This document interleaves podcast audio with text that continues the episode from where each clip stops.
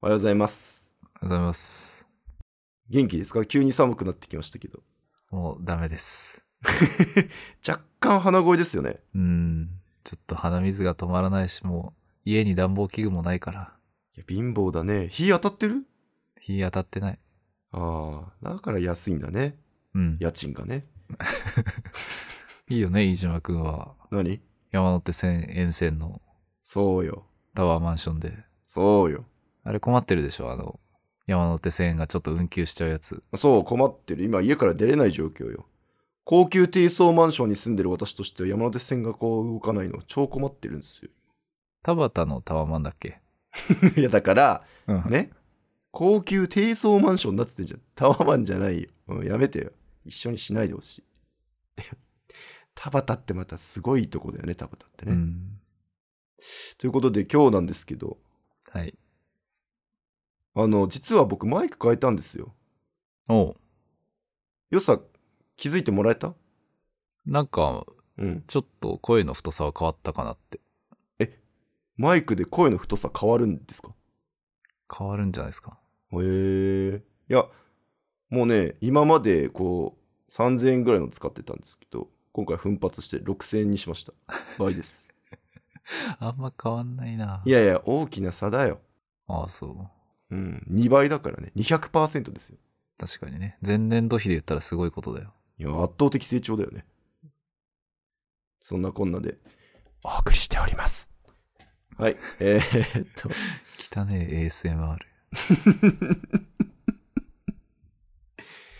今日はですね、最近、あの、お仕事で、あの、Z 世代っていう人たちを調べてるんですけど。 はい。飯島くんが下に見てる Z 世代ね。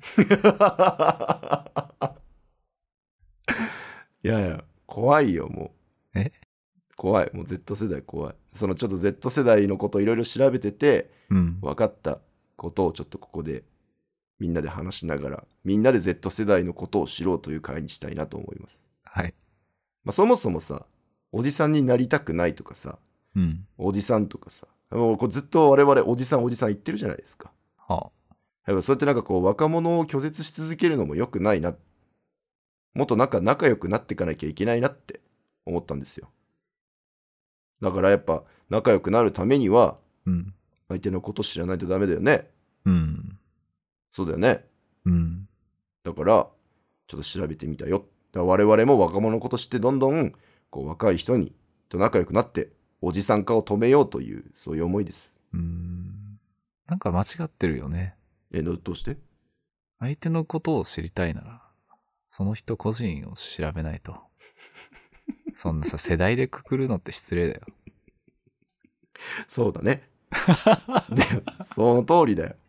だけどさ、俺らにはまず第一に Z 世代が身の回りにいないからさ、やっぱこうくくってしか調べられないよね。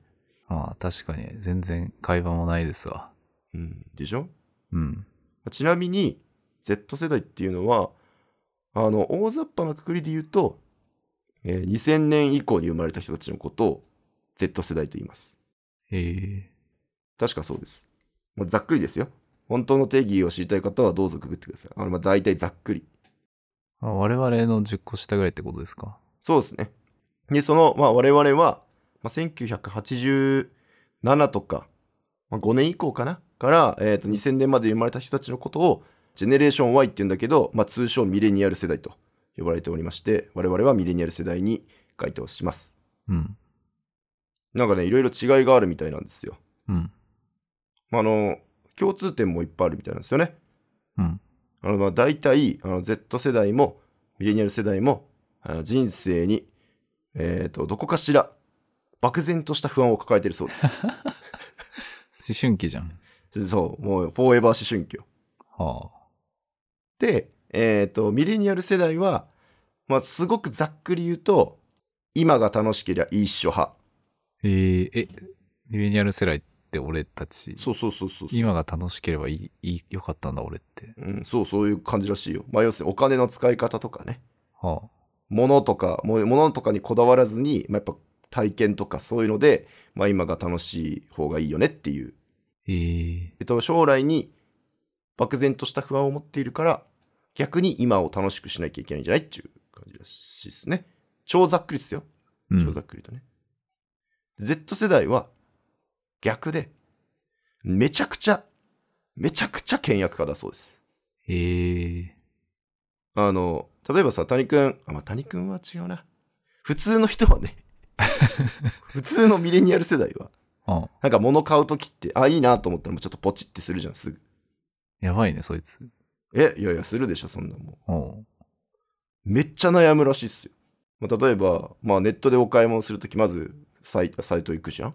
うん、ああ、このお洋服いいなって思うじゃうん、ん。んで、そのまま買わずに、今度はインスタグラマーを見に行って、うん、ああ、こういう人がこう来たらこういう感じなんだとか、めちゃくちゃ見るらしいんですよ。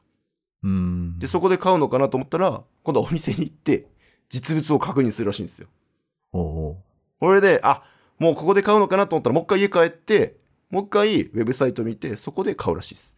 えだー、からまあそもそもちょっと考え方が違うのよ。我々おじさんと今時の若者は。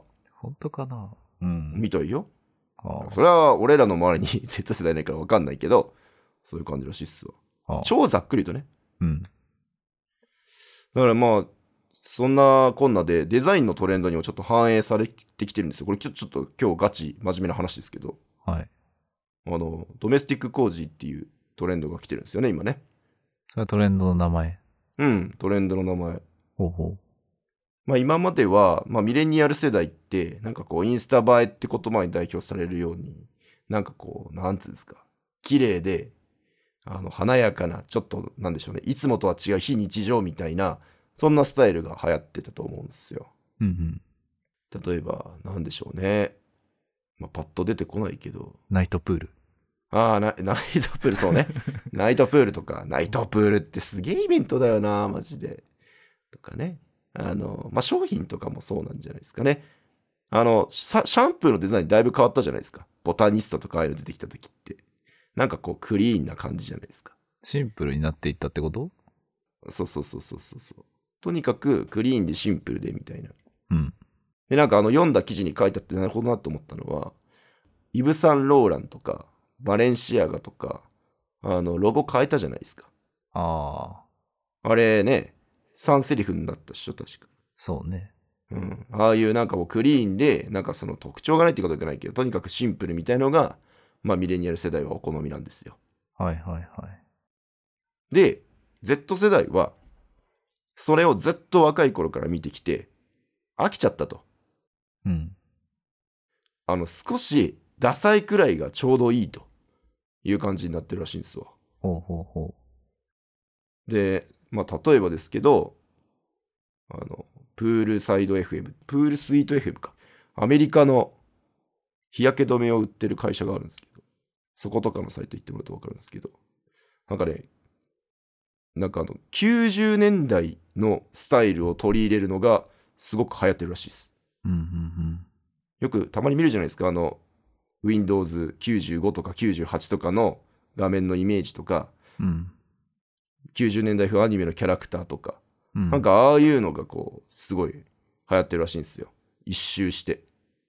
昔のアップルのカタログとかパッケージとか見るよね。あの、そうそうそうそう。細長くなったローマン体の。ああ、そうそうそうそうそうそう、ああいうの、ああいうの。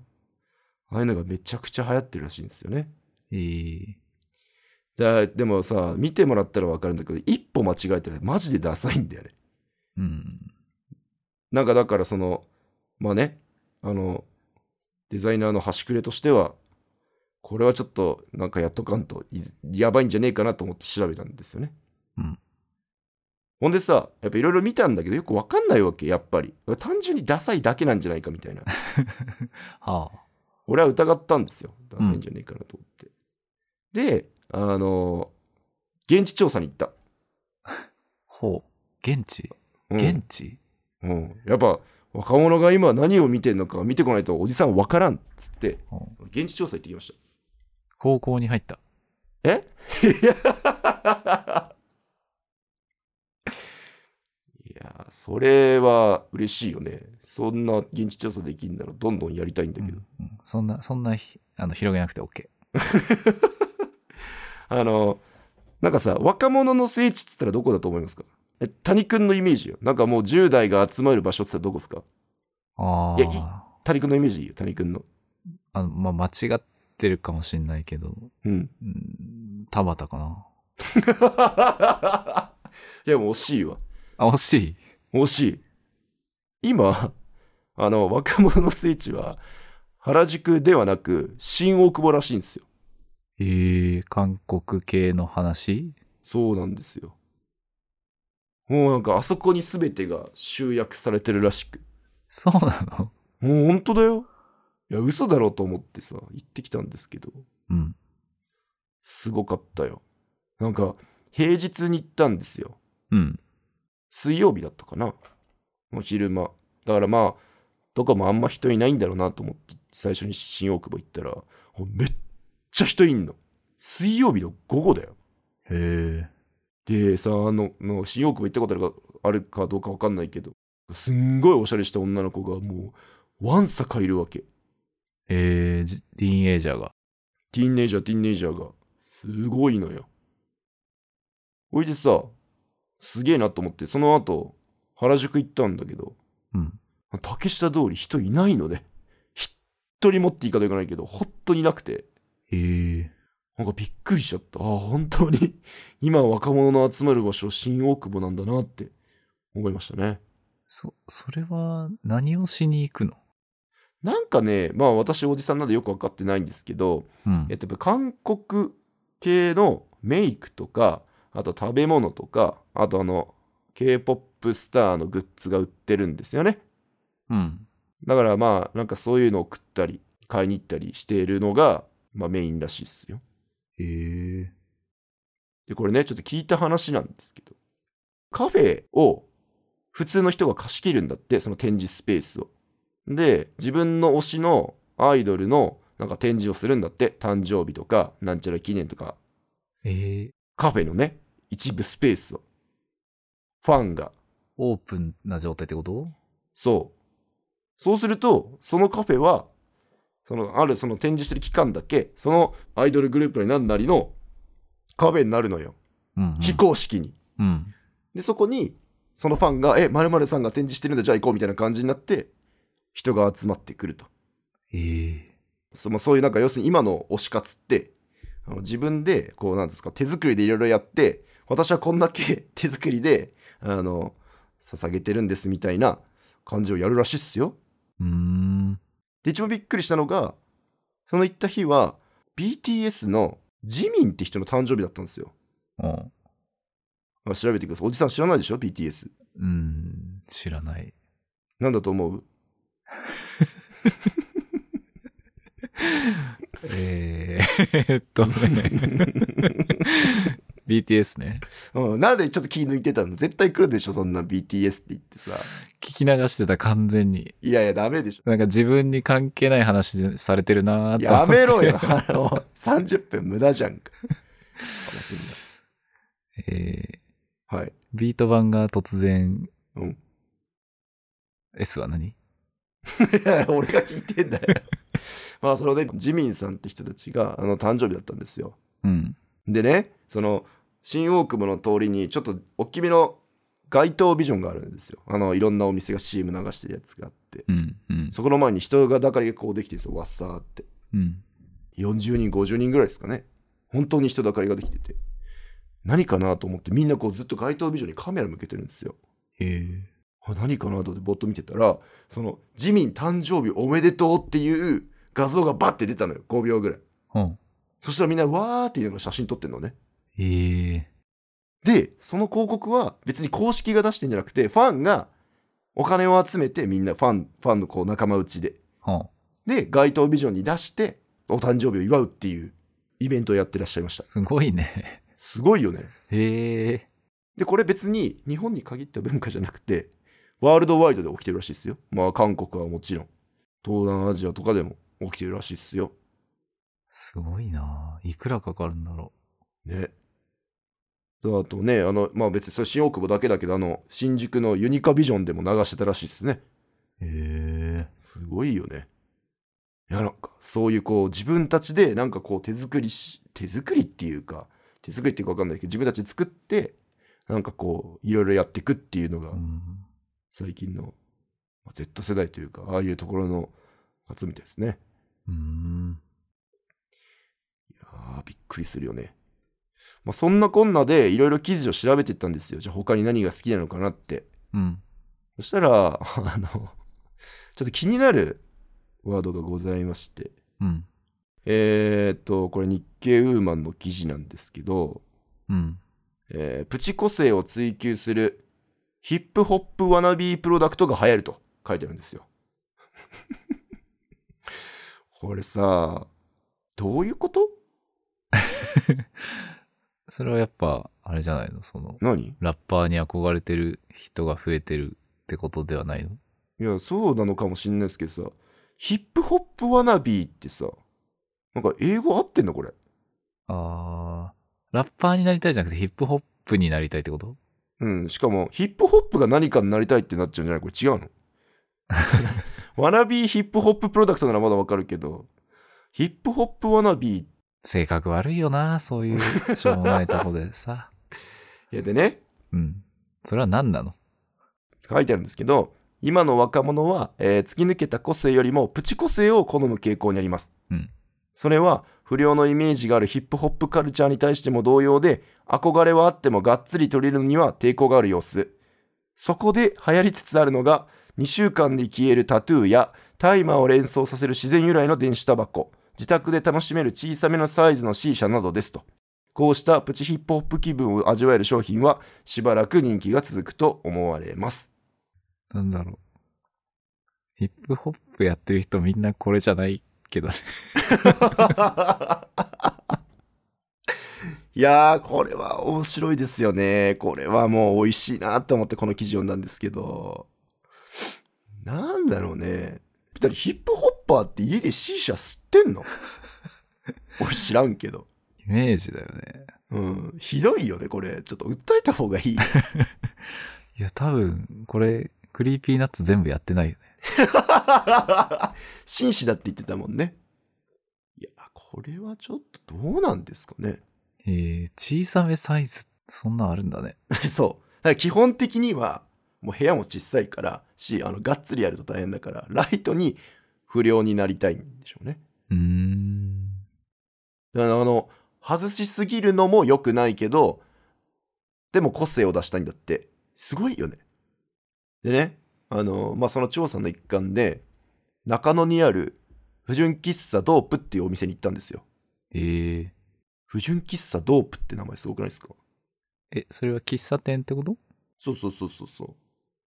でこっちとしてはめっちゃドキドキするわけ。不純喫茶ドープ中野みたいな。うん。なんだろね、可愛い女の子がうろうろしてるんだからすげえなと思って入ったんですよ。う。うん。そしたら中はもう普通に昭和レトロな感じの喫茶店でうん、メニューにもナポリタンとか卵焼きサンドとか置いてあるわけですよ。普通の純喫茶じゃん。そう。なんで、あのね、あすいませんっつって、じゃあこのコーヒーくださいって言った後に、なんで不純喫茶って名前なんですかって聞いてみたんですよ。うん。えー、と普通の純喫茶はお酒を出さないそうですうん、うん、うん。なんだけど不純喫茶ドープさんはお酒を提供してますとえー、ほんでコーヒーもあのナイトロって分かりますかあの窒素を入れてあのふわふわさせるというかうん。ああいうコーヒーを出してるんですとそれを言ってみたら不純物みたいなもんだとということで不純喫茶って名前にしてますって言われたんですようん。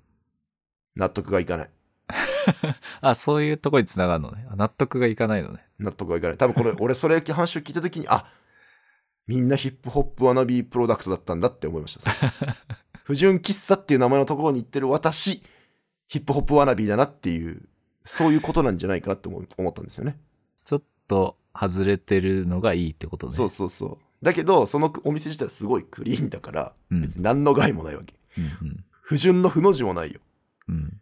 本当にいやなんかそうなのか10代にしてみたらこれが不純なのかという驚きを隠せないおじさんはえーっと卵サンドを食べて帰りましたうん。いや、でもそれがいいんじゃないのその、うんそうだよねそれを不純と思ってないんじゃないのみんな。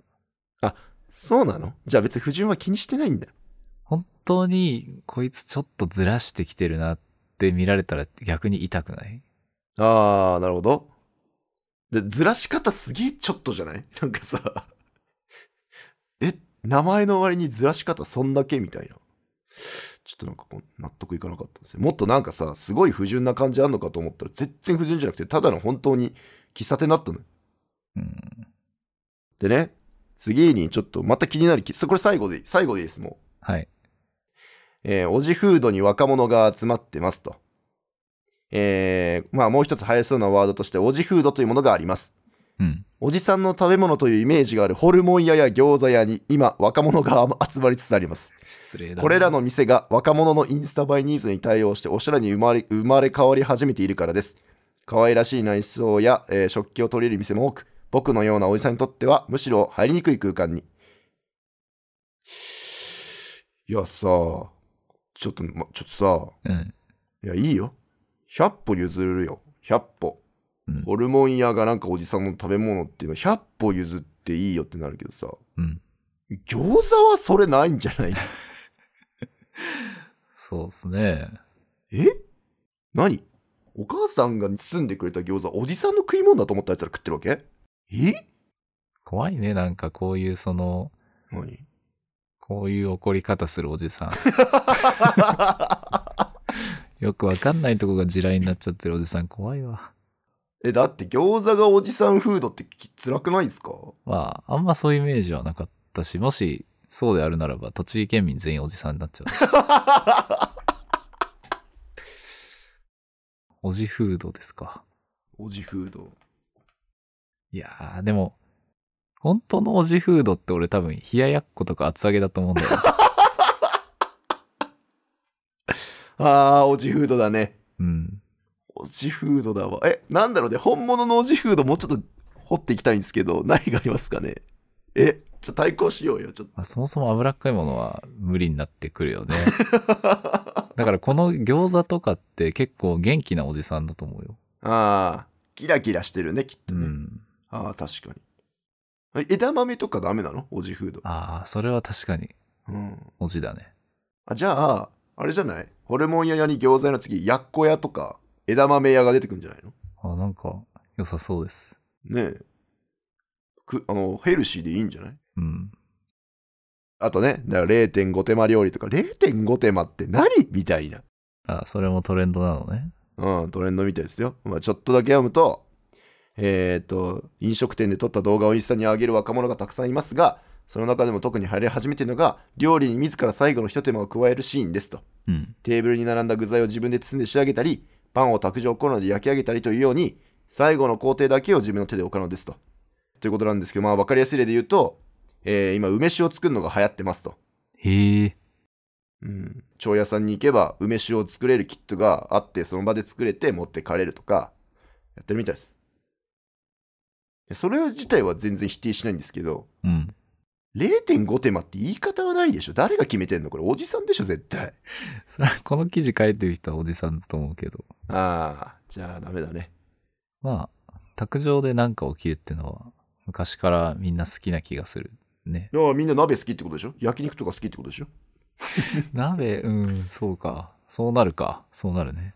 0.5手間でしょいや、ほら、なんかさ、うん球体のチョコレートにあったかいミルクをかけて割れるとかさ、あったじゃん。ああああれも0.5手間になんのかの、卓上でモンブランの上のニュルニュルをかけるとかあったじゃん。ああーあったねーあったねーあいう系はみんな好きだよね。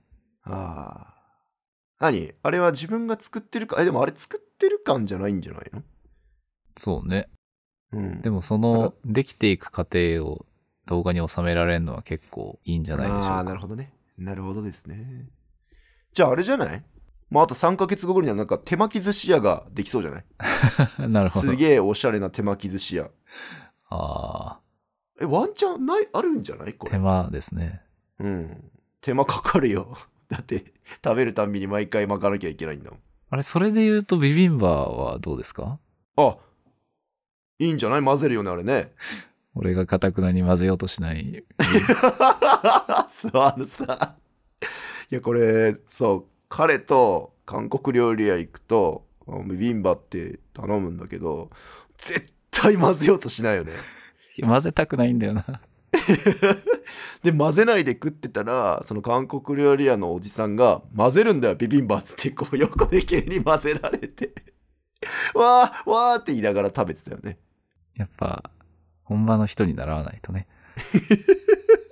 最初は、その、うん通り過ぎざまに混ぜて食べるんだよって優しく、そのおじいちゃんは、韓国人のおじいちゃん教えてくれて、おうおうそれ混ぜずに食べてたら、うんなんか2周目ぐらいでもう、俺が混ぜるまでテーブルの横動かなく なって、あれも0.5手間ですね。ああ、なるほどですね。はい、ということで、俺、俺は多分、多分手巻き寿司屋が来ると思いますよ。まあ、こんな感じですか。ごめんなさい、まだあったわ。SNS の新たなトレンドであるオープンシークレット。うん。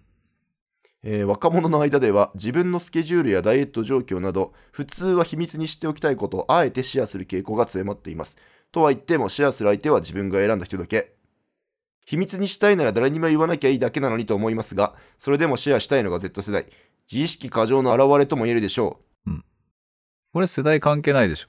ううんこの書きっぷりムカつくなこの人の書きっぷりがムカつくな最終的におじさんディスになってるね。 まだ俺は我々はおじさんじゃないのかもしれないね。あとは、えー最後、えーとてもめんどくさい自己 PR 逆自慢、はあ。えー TikTok に見られるトレンドです。他者と差別化を図るため、あえて本音と逆のことをするというもの。えー友人とのプリクラに不仲です。素顔の写真に無加工注意。豪華なローストビーフの写真に貧乏学生なんていうワードを添え、いやいやいやいや、仲いいでしょとか、無加工の方が可愛い、貧乏じゃないでしょといったツッコミのコメントを狙うわけです。うん。これはでもなんか、うん。自慢というより俺はツッコミ待ちとしてよくやるやつだよね。ねだからもう吉本だ、吉本。どういうことやね。雑だな、本当に。いや、でもやるよね、こんなんで。もう突っ込んでくださいってことでしょ。そうだね。うん、だけど、この人は大人から見ればめんどくさい自己 PR でしかありませんがって書いてある。いやいやいやいや。なんか、えまあ、このライターの記事をなぞりながらずっと怒ってるけど、うん。そのこのライターに対して怒りを表明することで、うん。自分は Z 世代の仲間だよーって言おうとしてるうん。そう。 みんな聞いてるおじさんはみんなの仲間だよ。一緒に戦っていこうね。こういう人一番信頼しちゃいけないです。まあでもなんか面白いよね。なんかいろいろ本当に、ああ、そうなんだなっていうのが分かったんですよ。うん。で、私はとてもびっくりしたなっていう話でした。はい。じゃあ最後にお便り読んで終わりでいいですかあるんだ。うん、来ましたよ。 Z 世代からどうでしょうねどうでしょうねちょっと見てみましょうね。Z 世代かどうかね。ちょっと待ってくださいよ。これいつもね、準備してないんですよ。うんほ。んとよくないね。よくないね。それは本当によくない。はい、つないでつないで。うん、ちょっとつないでつないで。もうこのつなぐの無理なんだよなあのーほら、うんなんかさ、うん3人ぐらいで飲みに行った時に、うん。その、片方の人と仲いいけど、片方の人とそんな仲良くない時、うん。会社の飲み会とかであるじゃない。あありますね。仲いい人がトイレ立った時、はい。別に仕事もそんな被ってない他の部署の人だったりするともう、うんね、うん。あ、そうあったわ。この前もあった。その、あの、出張先で仕事を終えて、うん。帰ってる途中、まさしくその3人になって、うん。うん。仲いい人は、なんか JR で帰りうん、そんなにな、他部署の人と地下鉄が一緒っていうね、うん。うん。困るよね、あれ。ああ、困るね。どうするそういう時。 うん今そういう気持ちなんだよ。早くしてくれ。はい。お待たせしました。えーちなみに私は、えー頑張って帰るが体力がなければ用事があるって言って、えー二駅先ぐらいで、二駅乗ったらおります。うん、聞いてない。えー、っと、ニックネーム、もうウィンタースポーツはしないさんです。わかる。 共感がすごいね。え、したことあんのそもそもウィンタースポーツ。スキーをまあ、たしなみましたけども。滑れた滑れないんだよ。はい、えー改めまして、えーニックネームウィン、もうウィンタースポーツは白井さんです。うんえー二人とも声が好きです。えー飯島さん、エッチはダメだね。私も谷さんに一票です。えーそれと私も上司に送るメールの名前の順気にします。ええこれからも楽しみにしています。えー30代女性、二人とも大好きに、ありがとうございます。えーしてくれています。ありがとうございます。気にするんだ、やっぱり。いや、するってほら、いたじゃん。ああ、そう。絶対するよ。 これ、俺が、俺がちょっとずらした個性を演出しようとしちゃってる。やばいやばいやばい。ヒップホップワナビーだ。ヒップホップワナビー。あ、そうか。谷くんはメールでヒップホップワナビーしてたんだね。ラッパーはそんな序列気にしないからさ。えー、やべえ、ちょっと負けてるな。俺もちょっと、ヒップホップワナビーにして、ちょっとなんか、呼び捨てで送ってみようかな。はい。はい。じゃあ、やっぱみんな気にすんだな。気にするよ。気にするし、やっぱなんか、エッチはダメって言われてすげえへこんでるわ。うんそんなダメかね。いやー、それほんとね、良くないよ。だって、不純喫茶ドープがいけるんだったら、エッチもいけないとダメだよああ、もうだからそれをさ。それを言うなっていうのはもうやったじゃん。あ、そうだね。うんごめん。卑猥だったね。そうそうそう。はい、失礼しましで、その名前の順調の話で言うとさ、た。うん。アウトルックとかで宛先でこう CC でバーって入れてくじゃん。うんうん。あれの順序も気にしてんのああ、昔は気にしてた、マジで。ええマジで昔は気にしてた。かわいそう。なんだよ、かわいそうって失礼。かわいそう。いやいや。い今ほんと心の底からのかわいそう 出た。や、あの、だから一応、なんか、部長、課長ぐらい、あとはもうなんか適当に入れるみたいなのは昔、うわいや、気にしてましたね。え、ちょっと待って、じゃあ、自分の部署の課長と、うん。えー一緒にやってる他部署の課長入れなきゃいけないとき、どっち先なのえ、他部署の課長、自分の課長でしょ。順番的には。おえ、その、じゃあ、自分の課長と、うんエンジニアの課長と、うん営業の課長3人。うん。これどういう順番なのだから、営業、エンジニア、自分の課長。それから、まあ、CC はわざわざ変えないわ。だけど、まあなんか、どっちが先かななんか、打ち合わせとかしてるとさ、ちょっとどっちが偉い感あるじゃん。うわどっちかが偉い感じするじゃん。それの並びにする。あ、でも役職は一緒なんだよ。役職してるのパワーバランスあるじゃないですか。なんか こいつ。どっちがこう、引っ張ってってるかとか、どっちが強い派閥なのかを見て、そっちを先頭に持ってきますかね。 なんか動物だね。いや、当たり前じゃん。俺は生きてんだから。なんか、何そつ強い、強い個体を野生の中で見極めてるってことでしょ、うん動物じゃん。より強い方を先頭に立てないと。かわいそう。 超面白い。いやー、あるよ。絶対こういうのある。えええ、そんなじゃない谷くんは何もう、なんか絶対あるでしょ。そういうのないの気にしてることとかないんですかあんまないかな。あ、そうなんですね。 CC に入れるのは、あの、うん。メール書くときに誰に送らなきゃいけないかなっていうのを頭に思い浮かべてうん。思い出した順。ああ。だから、何一番大切な人が先頭だってことだよね。ああ、なるほど。そうきたか。うん、そういうことでしょ。確かに。だから、谷くんの中でもやっぱり、順序が出てでできてるってことだよね。フラットじゃないよね。いや、でも思い出した順で言うと、その嫌いな人がすごい強烈に残ってる可能性もあるじゃん。確かにね。確かに、ね。だから必ずしもうん。大切な人順にはなってないですね。ああ、なるほどですね。はい、論破。はい。はい、論破って。はい。これちょっと使ってみたかった。いにしえのネットスラング。はい、論破。はい、論破。はい。えーお手紙ありがとうございました。えー引き続きお待ちしておりますので、皆様、どんどんどん、えーフィードバックを書いてください。あちなみになんかあの、アンカーの新しい機能で、うんアンカーで見ると、アンカーだけだと思うんですけど、アンカーで再生すると最後に、提供側から簡単な質問を投稿できる機能がついて、それにあの皆さん匿名かなんかで回答できるようになってるのであのもしそちらでも一言感想いただければ幸いですえー、皆さんぜひ あのその機能を使って回答していただければなと思いますはい。はいということでじゃあ今日はこんな感じでお疲れ様でした